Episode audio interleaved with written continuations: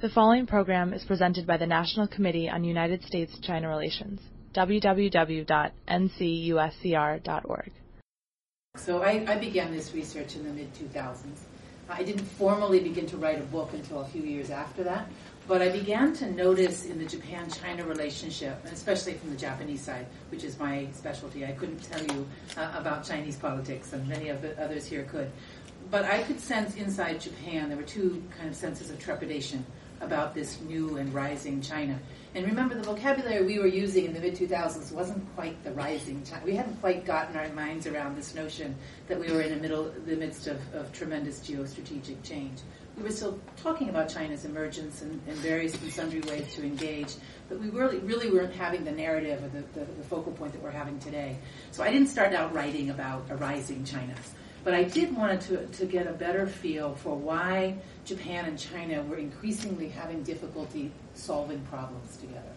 And for those of you who've watched the relationship over the last several decades, four decades or more now, since the peace treaty in 1978, there's always been tensions in this relationship. This is not new. The history issues, war memory, Yasukuni Shrine, we've, we've been here before. Um, but there are newer issues that were coming to the fore in the 2000s. There were trade disputes over shiitake, tatami. Uh, there were new ways of thinking about the East China Sea. Uh, as you got further into that decade, you began to have some more more crisis type scenarios, like the gyoza mondai, as the Japanese call it, the moment at which poison dumplings were imported from Japan. And the Japanese public was really quite shocked at the level of economic interdependence they were seeing between Japan and China. Um, and then, of course, by the end of the decade, we get this very um, obvious and um, dramatic shift away from a bilaterally managed territorial dispute to a territorial dispute that by, the, by 2012, 2013, people really thought, and I can tell you for sure in Washington, people really thought that there was a real danger here that the two countries may inadvertently, not deliberately, but may inadvertently find themselves exchanging some kind of military force. So the evolution of the book, um, the way I went about the book at the beginning was not really to talk about China's rise and Japanese domestic politics, but really to get a better feel for what it was the Japanese policymakers were trying to grapple with. Why was it harder? And so in the end, I ended up focusing, I took a, a pretty straightforward case study methodology by the time I sat down to write, and I wanted to focus on these issues of contention. Not because there's not a whole host of issues that the Japanese and Chinese governments and peoples uh, can't cooperate on. They do. They have a tremendously uh, deep economic interdependence. $345 billion a year worth of economic interdependence. Great citizen to citizen exchange and, and sister cities and all of that. There's a cooperative relationship there that clearly um, um, is the foundation of that relationship, but the political management of the, pro- the problems is what I wanted to focus on. So I highlight four cases of contention. And I picked the four partly because they were a little bit in the headlines and I could get at some of the, the, the politics.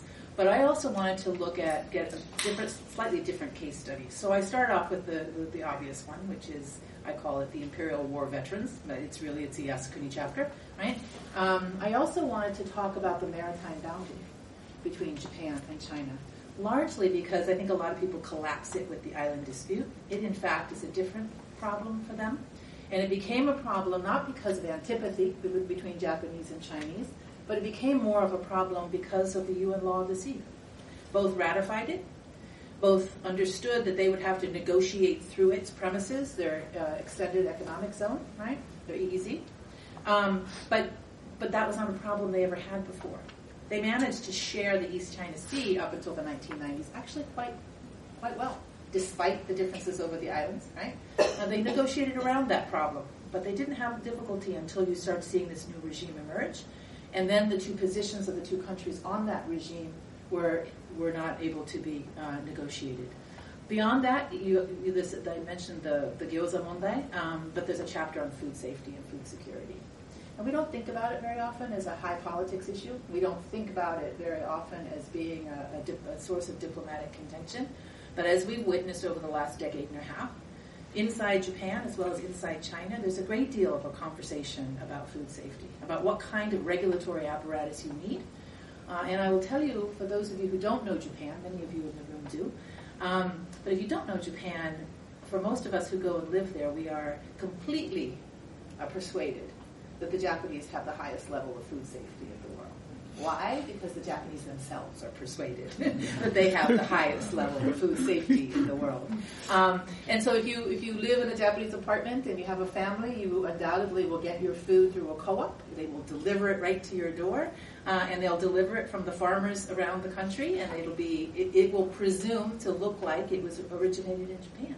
This is Japanese food, Yamagata, wherever. Um, but in fact, larger and larger percentage of Japanese food was not uh, made in Japan. It was made and processed in China. And in fact, even that co-op that delivers it to your doorstep, to your family, is importing processed food from China. So the expansion of Japanese companies into China and the production of food in China through joint ventures with Chinese as well as Taiwanese and other firms brought a whole new phase of regulatory challenge to the Japanese and Chinese. Um, I'll tell you more about that if you're interested later on. And then the final, let, me touch on the final issue of contention, which everybody in this room probably knows more about um, than they'd like to, which is the Senkaku Diaoyu Island dispute, and how that the critical moments in 2010 and again in 2012, uh, when the two governments really went outside their bilateral framework, the framework they had developed uh, 1978 to try to manage those differences over sovereignty, that disappeared in 2010. Um, partly because of Japanese domestic politics, partly because the issue itself was very hard to manage uh, outside because the relationship had gotten very stormy, but also because clearly for the Japanese it became an issue of, of the U.S.-Japan alliance. It couldn't handle that issue alone anymore. So in the last chapter, the last case study I look at, I look at island defenses or the defense of Japan and the debate inside Japan over what Japan now needs in, in the face of this new and rising China and if and how it needs to use the alliance more effectively, if and how it needs to think about its maritime security in the face of a China that now wants to have and, and has global maritime interests. So that last chapter is really about pretty traditional defense issues, but I examine a little bit how those two crises over the islands inform Japanese strategic planners. So those are the four case studies. The bottom line is again, you hear a lot in the headlines, as Steve said, you, you get the kind of glossy, Japan is turning to the right, Mr. Abe is conservative, right? You, you get that headline, and I think the, there's a lot of that kind of advocacy also at, at play inside Japan and outside Japan. But what I found in these four case studies over time is that depending on the policy issue, you had a very different constellation of Japanese domestic you didn't get, and I expected to get more of this, especially in the two chapters that you would expect slightly more conservative nationalist uh, uh, coalitions to be forming. In other words, on Yasukuni and on the islands themselves, or national defense. You didn't really get the building of policy coalitions that were distinctly anti-China or were distinctly nationalist. Do you get more nationalists and more advocates for a strong Senkaku defense? Absolutely. So you get some issue-based nationalisms, some issue-based advocacy, and China is the boogeyman uh, when you look at Yasukuni Shrine or you look at the at the um, island case. But you don't see that weaving across the political spectrum in Japan. You don't see social movement activity for those of you who are academics, and that was interesting to me. The second piece that I thought was very interesting was that what you got at the domestic level was perhaps there were folks out there who were anti-China, had always been. Ishihara Shintaro easily comes to mind, right? But what you get in, in each of these policy areas, in fact, is a greater advocacy by these interests, interest groups for Japanese policy change or even institutional change. So at the end of the day, my four cases didn't add up to an anti-China nationalism, but they did add up to a fairly straightforward complaint about the Japanese government's ability to manage this rise in China. That may be a subtle difference, but it's an important one, I think, as we think about this relationship going forward. It doesn't redound in a Japan that wants to confront China. There's a little bit of atmospherics over standing up and advocating Japanese interests, but in large part, the complaints were really directed at the Japanese government itself for, for being ineffectual, for being unresponsive, for lacking the kinds of protections, for example, in food safety, consumer protections that many other societies had. So it highlighted in many ways Japan's liabilities, Japan's weaknesses. And I think at the end of the book, it made me realize that, yes, could we see an anti-China based nationalism emerge? Possibly, but it's not, we're not there yet. What we have is a Japan that's incrementally adjusting, trying to cope. The place where I worry the most is that Japanese policymakers don't think that they can manage their problems bilaterally with China anymore. And that, I think, is the real loss, if, if we're going to talk about a loss. There is, I think, the huge challenge for policymakers, not only in Tokyo, but also in Beijing, and clearly also in Washington as well. So we see in the last six months or so, we see Xi Jinping uh, and Mr. Abe finally get to that meeting. You see the gears of government start to turn again. They had another meeting at Bandung. Clearly, the, the, the body language, the facial expressions were slightly better. They, they weren't warm and fuzzy by any means, but they were certainly better than they were at the APEC meeting. Um, but what you're getting now is the back to the regular churning of government to government dialogue. I think you've made some progress on the maritime talks. You now have, if not confidence building measures, you at least have a dialogue ongoing about perhaps developing those confidence building measures, including a conversation, which I think is very important, between the two Coast Guards. Right? Um, I can go on more in, in, detail about specifics, but maybe at this, at this end would be a good time for me to take a break, Steve? And sure. I can come like back and use maps or whatever we need to do, but thank you all for being so patient. No, thank you. And one of the great things about the book is, is you know, for instance, the, the, the, the fishing trawler incident. You know, I've always wondered. I, people say, "Ah, oh, you know, the Japanese behaved differently. This was it." So Sheila in the book lists every single incursion that has occurred and talks about how the Japanese dealt with it. So I guess my question, one my first question is, the the um, you know the, the, the DPJ was in power. If the LDP had been in power, would we have had a different result? And the captain would have just been released and we wouldn't have had this explosion? Getting to exactly your point that it just was, there wasn't anti-China, it was just mismanagement. I think, you know, it's, it's hard to sort of turn back the clock and rewrite it and see whether that's true or not. I, I think probably, to be honest with you. Um, I think it may have depended on which LDP member was in power, right? Um, the man, but I think what I was trying to show in the book is over time, you can see that there's greater activism uh, by Japanese, by Taiwanese, by Hong Kong based activists, and that the two governments, Chinese and Japanese governments, on this territorial issue um, had basically agreed to, if not set it aside, they'd agreed to not let it get in the way of the broader relationship, right? But the activisms kept multiplying. And when the activisms got more and more conspicuous, then the governments felt they had to respond. So Koizumi uh, actually began to rent those islands from the private owner who had maintained access to them, right? And remember, some of these activists on the Japanese side, again, the details are in the book, but some of the Japanese activists actually went through the owners to try to advocate their position on building a lighthouse, doing something different.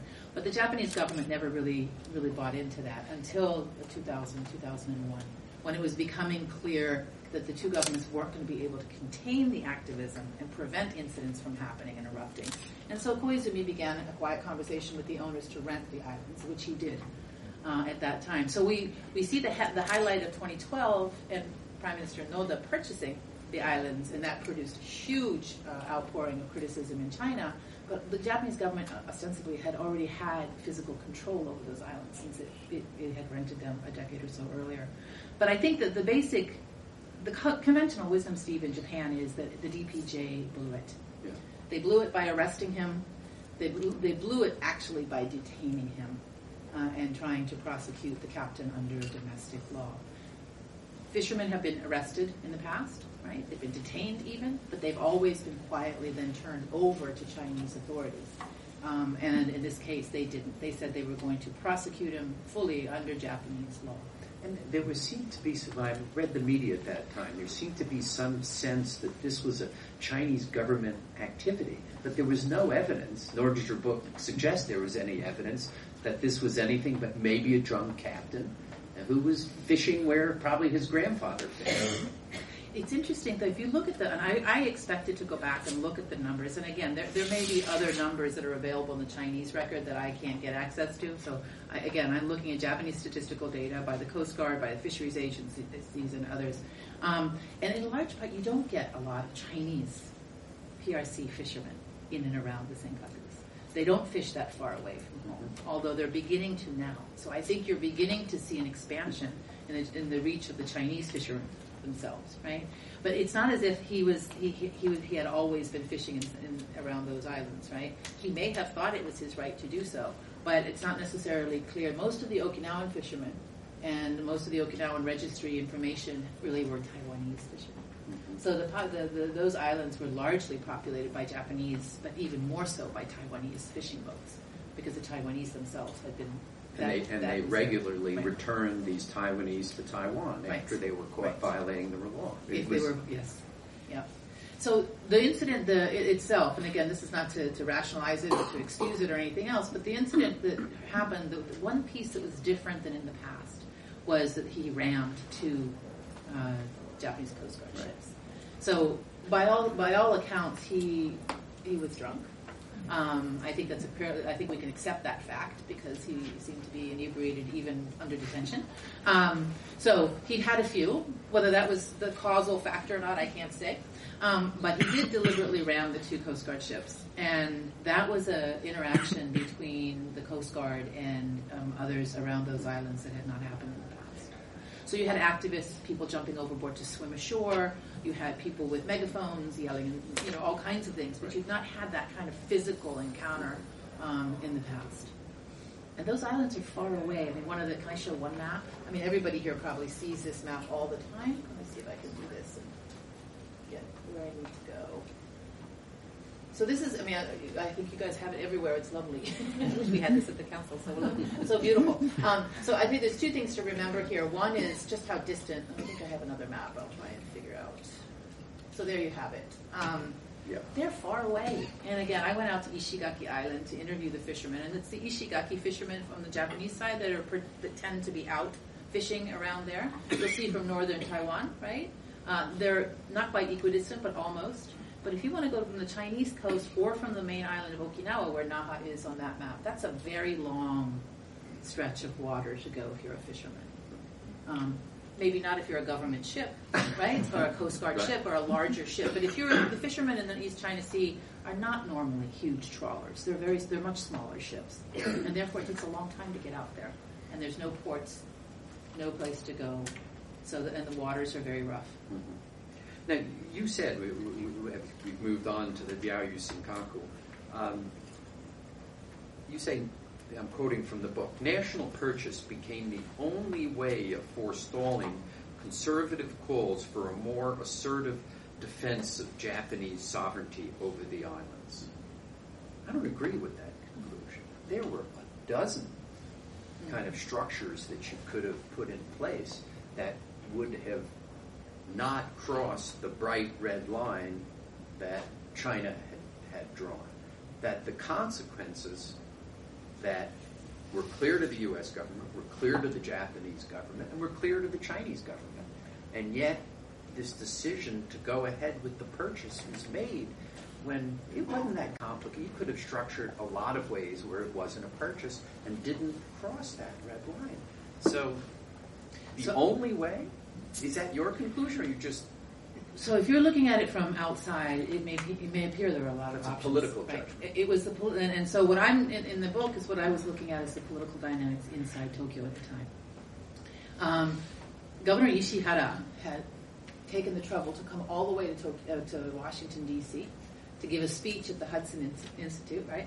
Um, not the Hudson, I'm sorry, the Heritage Foundation, right. um, in which he said, "I'm going to defend those islands." Right?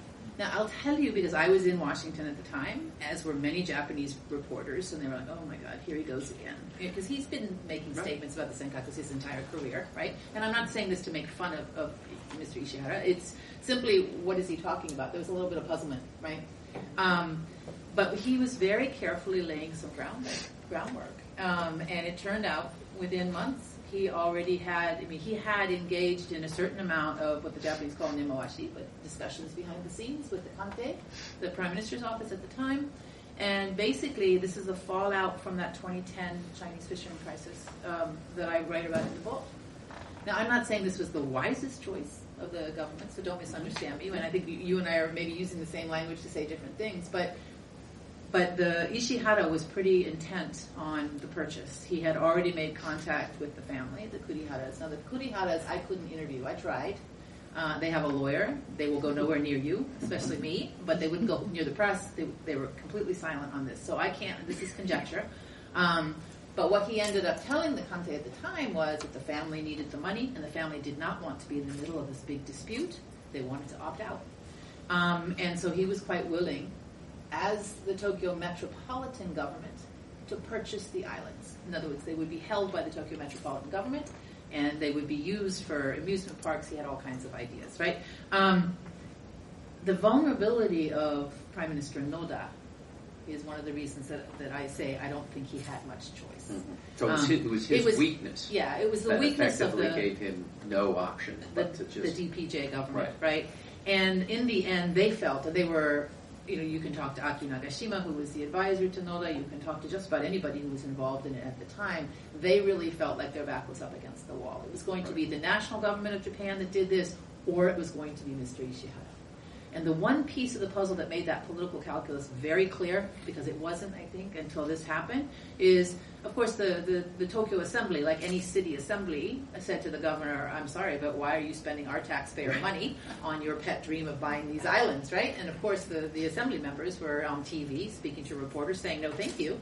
Uh, it's not our money that needs to do that. And so he began to, to, to ask for donations. So he publicly asked for the, the, the fund funds that would come in, that we called it the Senkaku Fund. And within a week or two, he had millions, millions of dollars worth of donations across the country. So that, I think, was the penny that dropped in terms of the, of the central government's calculus about there's popular support for this. He's getting support from beyond, you know, his own constituency of Tokyo Metropolitan.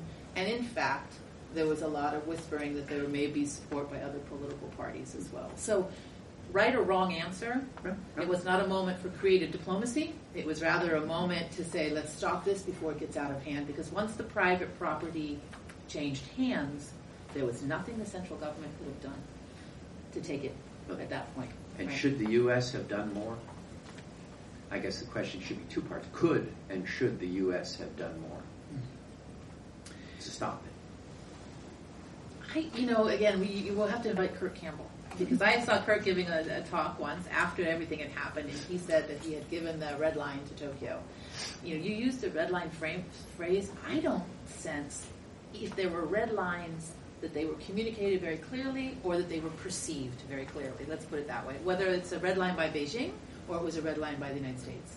So they may have been delivered quite clearly, um, but I'm not sure that the, the, the antenna were up or that they just weren't as clear as they needed Or to they didn't want to hear. Because they- they, because politically, Yeah. exactly what you said, that Yeah. political analysis. If I recognize it's a red line and know that we're crossing Yeah. it, then it's going to make it more difficult for me to deal with the local politics. Again, I, I think we should have reined in the Japanese. I think the consequences of this continue to resonate today.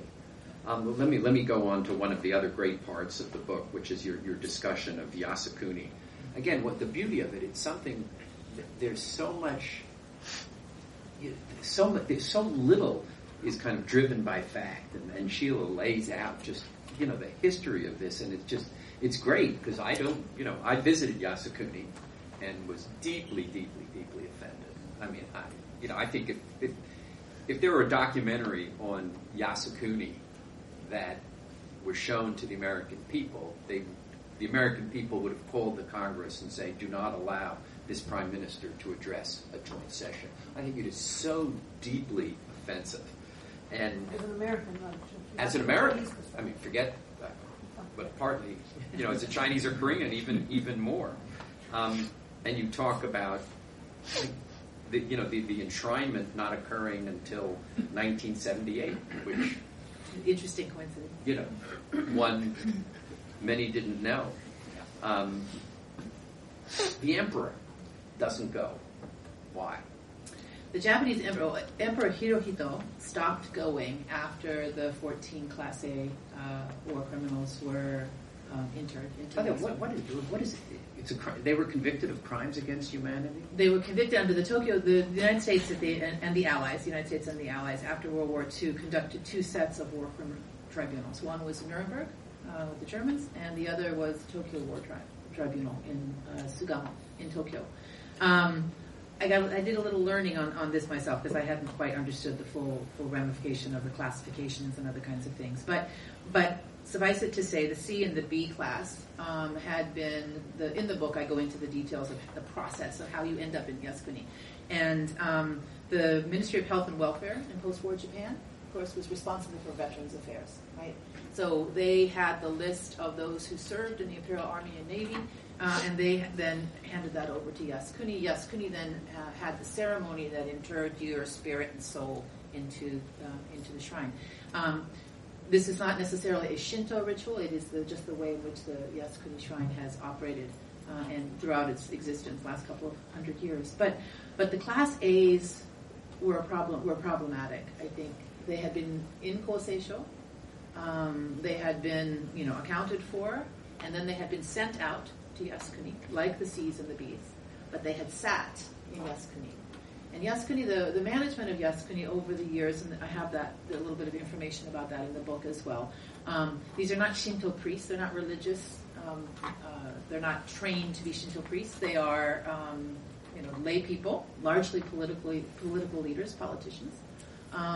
So the decision to inter- to actually open the drawer and take out the list of the class, the 14 class A's, was made by a man named Matsudaira.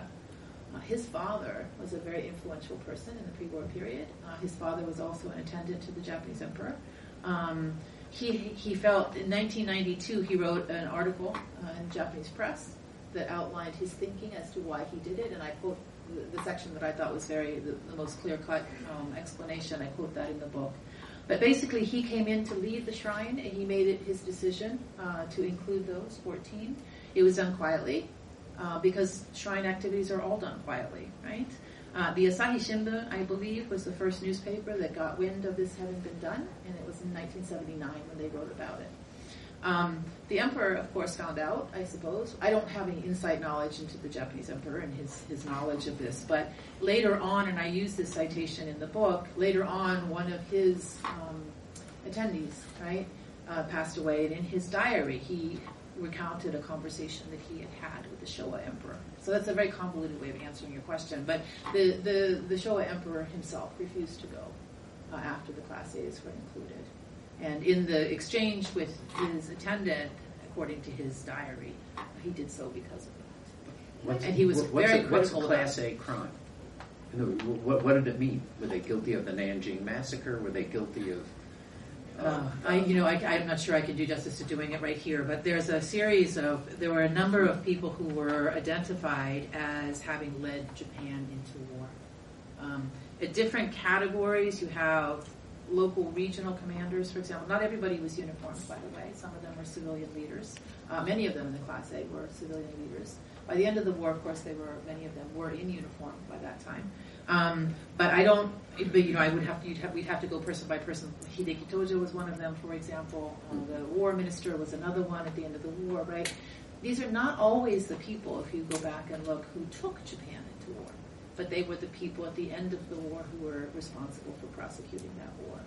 Um, the B, and again, I can't go through it in detail here without you know risking being incorrect. You know, too I too um, too general about the way I, I categorize them. But these 14 individuals were the ones that the Tokyo War Crimes Tribunal identified as being mostly responsible for either atrocities or for decisions that were seen as Last Yasukuni related question is is why this enormous difference between the way the Germans have dealt with their kind of war crimes and the Japanese have dealt with their war crimes. You know, a, a, a grade school kid in Germany has to adopt, you know, a, a uh, somebody who perished in, in the Holocaust and kind of understand that this child died as a result of what their predecessors did. And in Japan, we see them rewriting textbooks to minimize it. I've never, what in Japan drives that?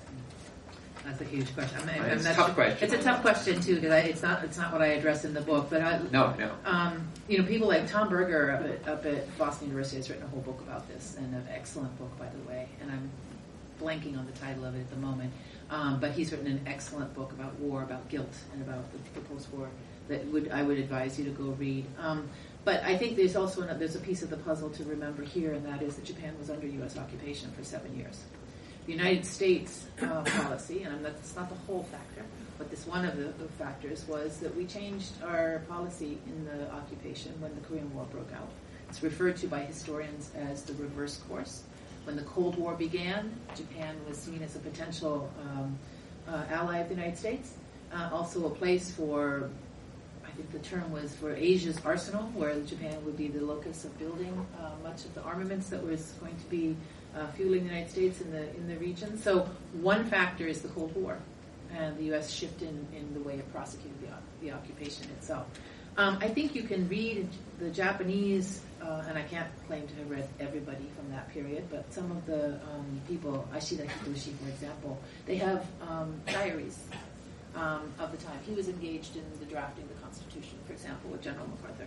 Um, they saw the need to rebuild. They saw the devastation of their society. They saw the fact that millions of Japanese uh, took forever to bring home. Remember, this was a far-flung empire. We know that it's far-flung, but there were Japanese that were uh, left abroad. There were many that it took a long time to get home from the, the Russian Far East or Soviet Far East. So there was the pragmatic problem of regrouping, and that was a priority in those early years after the war was over.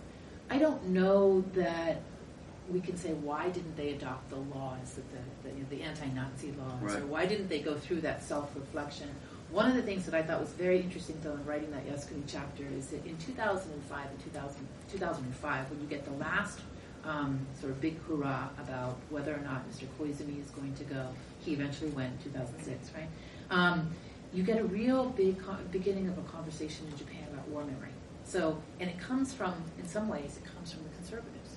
So Watanabe Tsuneo, who is the head of the Yomiuri Shimbun, right, the, the center conservative newspaper, uh, he begins this whole series in Yomiuri about war responsibility, right? When I talked to people at the time when I was there, um, very senior people, most of them conservatives, right, said to me, um, "We've never had this conversation ourselves. We've only had the Americans telling us who was responsible for the war, but we've never had an internal." conversation among ourselves about the judgments of who was right and who was wrong. So you could get very academic military historians talking about, well, this was tactically not right, or you know, or you could say that going up against um, the Americans in the Dutch East Indies, or going, you know, trying to cut off uh, the access to oil in the Dutch East Indies, that was tactically wrong. So you get pieces of the puzzle that were looked at, but not the wholesale review of that strategy um, for Japan. Now, today, you can go to places like Yushukan, which is the museum that probably you saw at Yasukuni, um, which gives a very revisionist narrative about the military causes of war. In other words, Japan was forced into war by the Western imperialists. Yep, that's right? what it says. That's the, that's the narrative. Uh, you can go and you can say that, well, some of that's actually not wrong, but the big meta narrative, I mean, the pieces of the puzzle, right, may not be wrong, but the meta narrative may not have been uh, right. But there's no debate over this. So you have one story here, which is we were forced into doing this. And then you have this other post war story, which is uh, it was devastating. We lost. It was at great cost to the country, and we will not repeat it again. Um, it was a mistaken policy. So I think if you're looking for that other narrative of um, why did we commit these atrocities, why did we behave that way, why did we lose track of our military, there are some historians who work on those issues, but not a national conversation, really, uh, about blame or responsibility, either side of the picture. Imaginative solutions to this. Obviously, the history isn't great. It's a, a real irritant in the U.S. China relationship because of our security relationship with Japan, and now the president, for the first time ever stating that, that um, Article 5 of the Mutual Defense Treaty covers the Senkaku, covers Japan's administration of the Senkaku. So taking it to where we no longer, we used to, even though one would argue Secretary of State saying it is pretty definitive, yeah. But President saying it is kind of, that's the end of the road. So what imaginative solutions do we have, understanding the constraints within which the Japanese political system operates? So there's several ways to think about it, and I, I did a short piece for CFR. It's a little dated now, but I did it in 2013 at the time when things were really looking like it was heading in a, a very unstable direction. I think there's status quo ante. You can go back to a bilateral understanding of how this problem is going to be managed, and I think in, in many ways. Um, it's not my preference, but it is one option that I think there's a lot of experience with in many ways among the bureaucrats, the politicians, right? Japan and China have done this before, right? Um, you can look at 2010 and you can look at 2012 and say, oh, it's all changed, it's all different. But the reality is it's not all changed it's not all different. You can choose to go back to a bilateral framework for managing this problem. And I think that's one that should be seriously considered. I, I thought it was interesting in the meeting before Abe and Xi at the, at the APEC, and I, I understand that the English version, the Chinese version, and the Japanese version were slightly different. but I don't think they were, di- the language was slightly different, but they were not necessarily different in intent, in, in terms of being able to establish some framework by which that meeting could go forward. And I think the one important piece is obviously there was the, of the four items, there was the piece about history that was clearly there and that is a reference to the sensitivities that Japan needs to be aware of. But the other was there was a recognition that risk reduction was a common interest of the Japanese and Chinese. In other words, nobody benefited by an unstable situation around these islands. That in fact said to me, obviously, that despite the kind of different political leanings of Japanese on this issue, or Chinese for that matter, um, nobody wants to go to war, right? So the minute you have a recognition that we have risk involved in the way we're managing this problem, we have to find an alternative. That acknowledgement in and of itself, I thought, was a very important piece of the building of that creative solution. Right?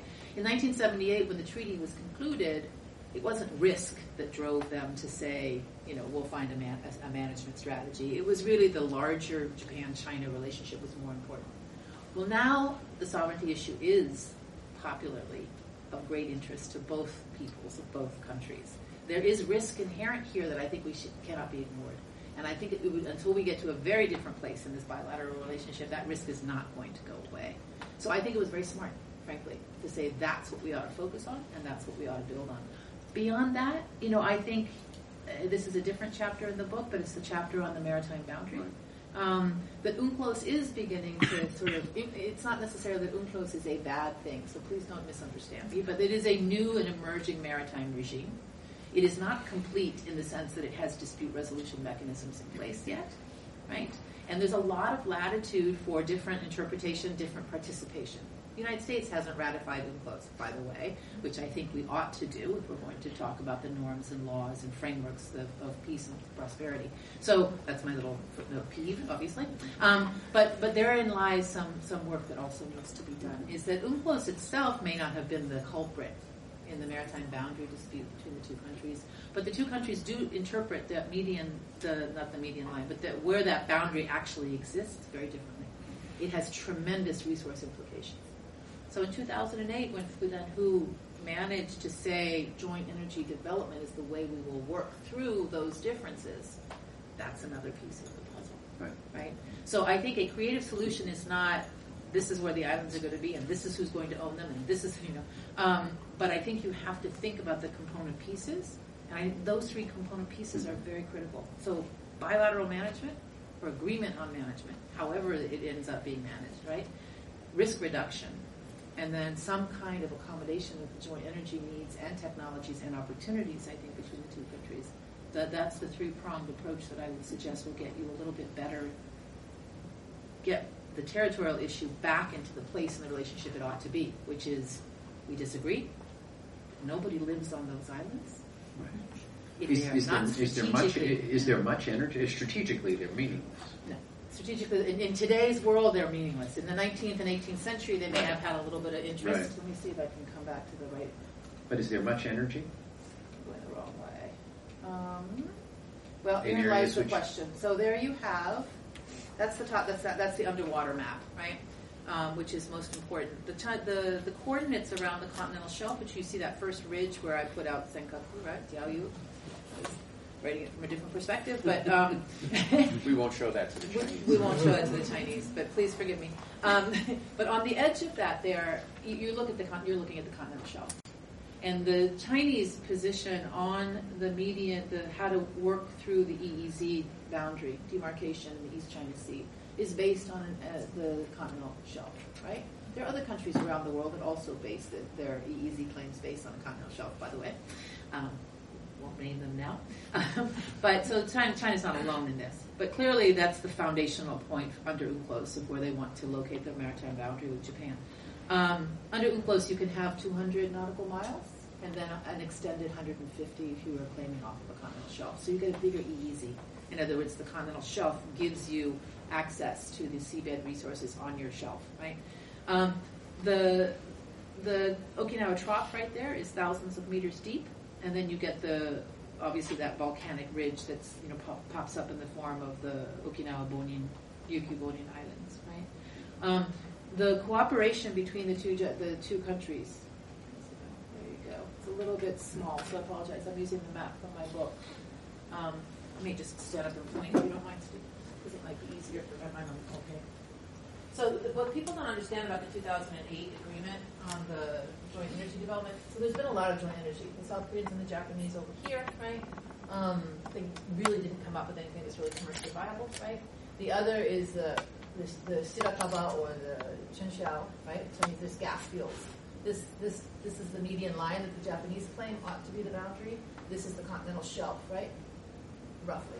Um, but the gas fields there's, there's drilling on both sides, right? There's claims to wells on both sides, but really the Chinese are developing the gas field here, right? But the spot, the second, there was a second spot in that 2008 agreement, and that spot's up here. Steeper water has not been explored, relies on much more advanced technology, and it hasn't been ascertained yet whether or not there are seabed, bed resources there. But both sides think and hope there might be, right? And there may, there, there's much more commercial interest by the Japanese oil and gas industry in that part of, of, of joint exploration. But this is about nationalism, not about resources. Right. Yeah. I mean, it can be dressed up as resources, right? But, But, the, that's not what drove what. but that's not what's driving this. No. Yeah. It's so interesting that UNCLOS, which was intended to make things better, In both fact, here and in the case of the South China Sea, has made it worse. Yeah. It was the Yeah. memorialization of the claims that has created tension in the South China Sea. And when you date a lot of the disputes there, it's Yeah. from when UNCLOS required that they be filed. It's, it's So no so good deed goes Right. unpunished. So it's a it's a wonderful maritime regime where none existed. Right. It, it, it- it raises all kinds of clarifications on resources and and and um, how to think about scientifically how to think about the maritime commons. But it's an incomplete regime. Right. So it's incomplete on what happens if you don't agree. In other words, if you don't have that 400 nautical miles between you, the only rep- recipe is to negotiate. There's no other mechanism under UNCLOS by which you can, can do it. So you have this scientific battle over whether the continental shelf is the right place to start or, you know, deep sea is the right place to start. So you, you interpret. You don't have a body that has the authority to enforce a interpretation of scientific data. You have a survey committee of scientists, right? But no enforcement mechanism, no authority to make the decision, right? Um, now, we may not want those, but I think we ought to recognize that UNCLOS has been one of the one of the drivers in some of this competition when it comes to maritime boundaries. And I assume there, will the Japanese at some point in the future recognize that there's a dispute in order to kind of be able to? Over the islands? Yes. No, I don't think so. In order to, in, in order to put the dispute behind them. Let me be less categorical about that. I'll, I'll let back up the tape for a second. it's reverse. Um, you could see in the diplomatic language that the Japanese government has used in the past with China, especially when the joint energy development uh, deal was being created, was being discussed in the 2003-2005 period, right? You could see that there was an acknowledgement of a difference, difference of interest, a different interpretation. You could see that. Now, whether the Japanese government, excuse me, will say we have a sovereignty dispute with China, I don't think so. So I think it's uh, like I don't think you're going to hear a Korean government official ever say we have a sovereignty dispute over Dokdo. They don't. Those are ours. China may have a claim, or Taiwan may have a claim, or Japan may have a claim. That, that, that, that's just the language of those sovereignty disputes. But I think the recognition that that doesn't need to get in the way of the bigger purpose of resource development, uh, energy development, that we don't have to, we may have different approaches to UNCLOS, but we can still find ways of, of, of sharing interests and finding a common solution, right? Let me open the floor to a couple of questions, and um, you know, we'll Max back. Hi, uh, Angela. Hi. Nice to meet, uh, you here. So my name is Max Kwok. Uh, I have a friend uh, who's Japanese who served in the U.S. Navy. He told me that the, the, the Japanese nationalists actually, you know, had this consensus about uh, the Yasukuni Shrine being uh, the Japanese version of the Arlington uh, National Cemetery. So I was wondering, in your opinion, like what can what can Japanese government do so that it's not or it is a comparable to the cemetery? And then my second question is No, only one question Oh. because we have very little, I can't little remember time. two. That's the other problem. I'm a little fuzzy after my plane. uh, Very quick question: Is it the same as Arlington? I think I would not put nationalists in the front of that statement. I think there are actually quite a few Japanese. Uh, you, you can find diplomats and others who say, "Well, how is it different from Arlington?" Every every country has a place where it memorializes or commemorates the sacri- sacrifice of its veterans, right? Um, which is true. But again, in, the, in that chapter of my book, I go through all of the different ways in which Yasukuni has been a problem in the past or has been defined to be an inappropriate place, both occupation authorities, inside Japanese politics itself. There are people who have very different opinions on this, right? And then the largest constituency of Yasukuni, of course, is the veterans' families. No, nobody wants to honor war veterans in any country more than the people who lost their brothers or fathers or grandfathers to war, right? So the veterans' families have been a very critical component of the advocacy of Yasukuni uh, through the years. However, and I, it's, in- it's in that chapter in the book, when you mid 2000s, the period I was looking at with Koizumi, right, um, is you begin to see some differences of opinion among the the bere- they call them the bereaved veterans association, the bereaved families association. They begin there's a lot of different opinion inside that group, and many of them want the emperor to go back. They don't care about a politician going to the shrine. In the the way in which their their fathers or their brothers, whoever went went to war, they feel that it's the Japanese emperor actually that should go and thank them for their sacrifice. So the pol- the politicization by these prime ministers, right, actually gets in the way of that. So again, even in, among the families themselves, you have some very different opinions, and I go through that in the book um, in quite detail. I think on our side, the Obama administration at least has sought to identify Chi- Chidorigafuchi, which is a little bit like the tomb of the, for, of the forgotten, the unknown soldier in Arlington. So Chidorigafuchi was built because they couldn't identify the remains. There were remains from veterans that were brought back home, but they couldn't be identified. So that cemetery was built specifically for those people. Uh, Prime Minister Abe himself went there uh, last August, right? So Ch- Chidorigafuchi is one option. Uh, I discussed with former cabinet secretary and then Prime Minister Fukuda Yasuo. Uh, while Koizumi was prime minister, he had a whole committee look at this question of if not Yasukuni, then where. And there is a whole proposal for an alternative, uh, alternative secular memorial. The government itself has a ceremony every year, not at Yasukuni, and the emperor and empress still go to that, right? Uh, and the veterans come, the family's members come, and that's held in a large park area. So there's a lot of ideas about commemoration. Um, not all of them are focused on Yasukuni. So, thank you. Oh, Jan, uh, Well- okay. Give us. Okay, and then Jan. Um, yeah, Sheila, I'm just curious, particularly in light of Steve's comment, how you interpret Abe's visit and the speech to Congress. How you interpret How I interpret uh, uh, Prime Minister Abe's speech to Congress. Um, well, you know, being inside in, in Washington, of course, there was a lot of sensitivity, and lots. Of, I had lots of governments who came to talk to me about what he might or might not say, and so uh, I'm not sure that my views on this subject are, are, are divorced from that positioning of what what did he need to say and what should he say, and of course, the South Korean government and press was very concerned about whether or not he would apologize for the war. Um, I, I should say that I didn't get any visits from the Chinese government. They were they were very polite. Um, no advocacy. Um, but I think, to be honest, the more I the more I thought about it myself was that I didn't see that it would do Japan South Korea any good to try to conduct their diplomacy through that congressional speech, right?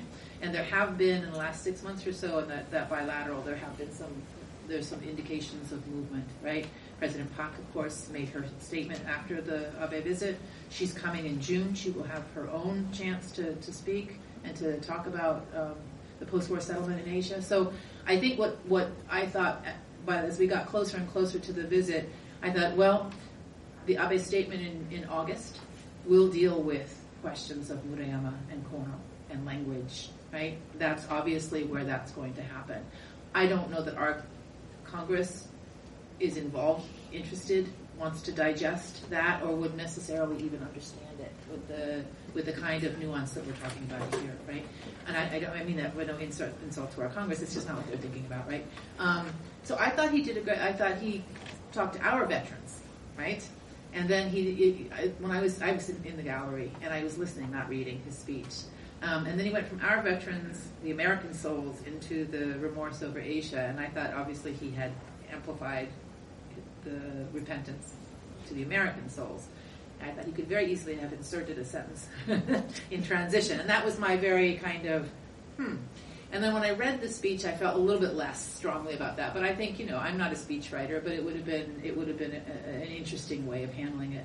All told, though, honestly, I don't, I didn't think he was going to use that occasion, right? I think he is going to, in August, make a statement that will speak to the, the not only to Japan's neighbors, but also to the debate inside Japan. Um, and so I Where will that be made? well, it, he, it's the 70th anniversary speech. It will be in August 15th. I don't know if it's going to be an actual speech or it will be a written document. Um, Murayama in 1995 has used, used the most forward-leaning language. Talks about a mistaken policy. Talks about colonial, um, the the colonial rule, and um, I forget the it uses the word aggression. There's one other reference there in terms of behavior in China. Um, but there's code words in the Murayama statement now that, that people are looking to Abe's statement to repeat or to assert. Um, and I think that's that the, the, semantics will become very important at that time. Do you think he will? He will he go as far as or even further than Murayama? He will not be further than Murayama. No, I don't think so. But if you when you when he became prime minister in 2006, we had this conversation back then too about how his personal views might influence his his thinking about Japan's national policy, and he clearly reiterated as national policy the 2005 Murayama statement. He did the same when he came back again in 2012. So on he also stood next to the president, which is the one piece that not the congressional speech, but the, the bilateral with the president. He stood next to the president and said that he he would uphold the Kono statement and would not revise it, which was a very strong statement. He had never made as un- unequivocal a statement in English, right? He had at one point inside Jap- inside Tokyo in Japanese. Um, so I'm parsing a little bit, but just so the code words are clear, he did what people wanted him to do in South Korea very explicitly on the Kono statement, uh, and I think we'll have to wait to see what the Abe statement says. I don't think it's going to be much different. Okay, one last question. Ralph Shi with the Voice of America. Hi. Sure. Can you talk a little bit about the, uh, the Japanese effort to rewriting um, the Article Nine? Uh, Sure. And what if it's it's done? What's the possible impact on the relations between Japan and China? So I'm I'm I'm I'm, I'm quickly diving into my next book, which has me looking a little bit at constitutional issue, but also um, the the way in which the use of force, the question of use of force, has evolved in the last, especially since the end of the Cold War um, by Japan. So last summer, on, in July 1st, uh, Prime Minister Abe announced that he would reinterpret the past uh, interpretation of the restriction on the right to collective self-defense. So he has now, um, you'll watch in Parliament in the next couple of months, there's about 10 to 12 bills, maybe 14, uh, I've lost track, um, that are going to be amended based on this reinterpretation of the Constitution. Uh, it allows um, Japan's self-defense forces to work alongside other national militaries, including the United States, first and foremost, but also in PKO activities, things that they've been doing already, but they will be able to do them in a much more forthright manner, uh, not combat, right? Um, and also potentially to work with Australia uh, and other partners in the Asia Pacific. Largely, the missions that are under consideration are missions the Self-Defense Force has already been engaged in. So there's no new military activities that are really going to come out of this. Um, they've been, you may know, they've been doing minesweeping in the Gulf of Aden, right? So there's been a lot of learning by the self-defense forces over the last decade and a half uh, because they've had much more international collaboration with other militaries, right? So that's going to be reflected in these bills. The bigger picture is really this question of revising the Constitution itself. And Mr. Abe is a proponent of revising the Japanese Constitution, not, not just Article 9. Um, but if you look in the diet debate of the last, I don't know, six months or so, there's been a growing conversation in the diet about if we revise it, how, if we revise it, why, where will we focus, and the Prime Minister has begun to use the word amend. So I suspect it's not going to be what we imagined in the past, a wholesale revision of the document, but it may be uh, amendments, much like the American amendments, right, in which the Japanese themselves create amendments on the environment, perhaps, or on privacy, uh, uh, uh, privacy issues, things that are very contemporary, modern, right? I think that's where that conversation will lead. The political calculus is that next summer is a upper house election in 2016. Uh, the lower house, Mr. Abe and his uh, coalition partner Kome already have a supermajority to pass legislation. To revise the Constitution, you need a two-thirds majority in both houses that wants to do that, and then you need an agreement in both of those houses over what to revise. So it's not just that the ruling party can say what it wants to revise. You have to have a two-thirds majority consensus on what to revise. They will then put forward the language that they want to put forward to the Japanese people under a national referendum for approval. So that's under Article 96 of the Constitution. That's the way in which revision takes place, amendment takes place. Um, so we'll be able to see it unfold. I do not think that Article 9 is going to be the first thing that gets tackled. I think you're more liable to see something on the envir- on environmental protections, perhaps, or on privacy protections. You'll see something that's a much more modern, contemporary issue, where you, there is cross-party agreement. Uh, and even if you look at the LDP's draft, they have a draft as a party uh, of revision. They don't really fundamentally change Article 9. So the part that we know of as it references back to the Kellogg-Briand Pact, right? We will not use force to settle international disputes. That remains even in the LDP's draft. They get they get rid of the word self-defense force and they call it a national defense army or military. Um, but they don't have an Article 9 that looks dramatically different? or gets rid of that restriction that was not restriction, but that first paragraph and the spirit of that first paragraph. Sheila, I want to thank you so much. This is this is one of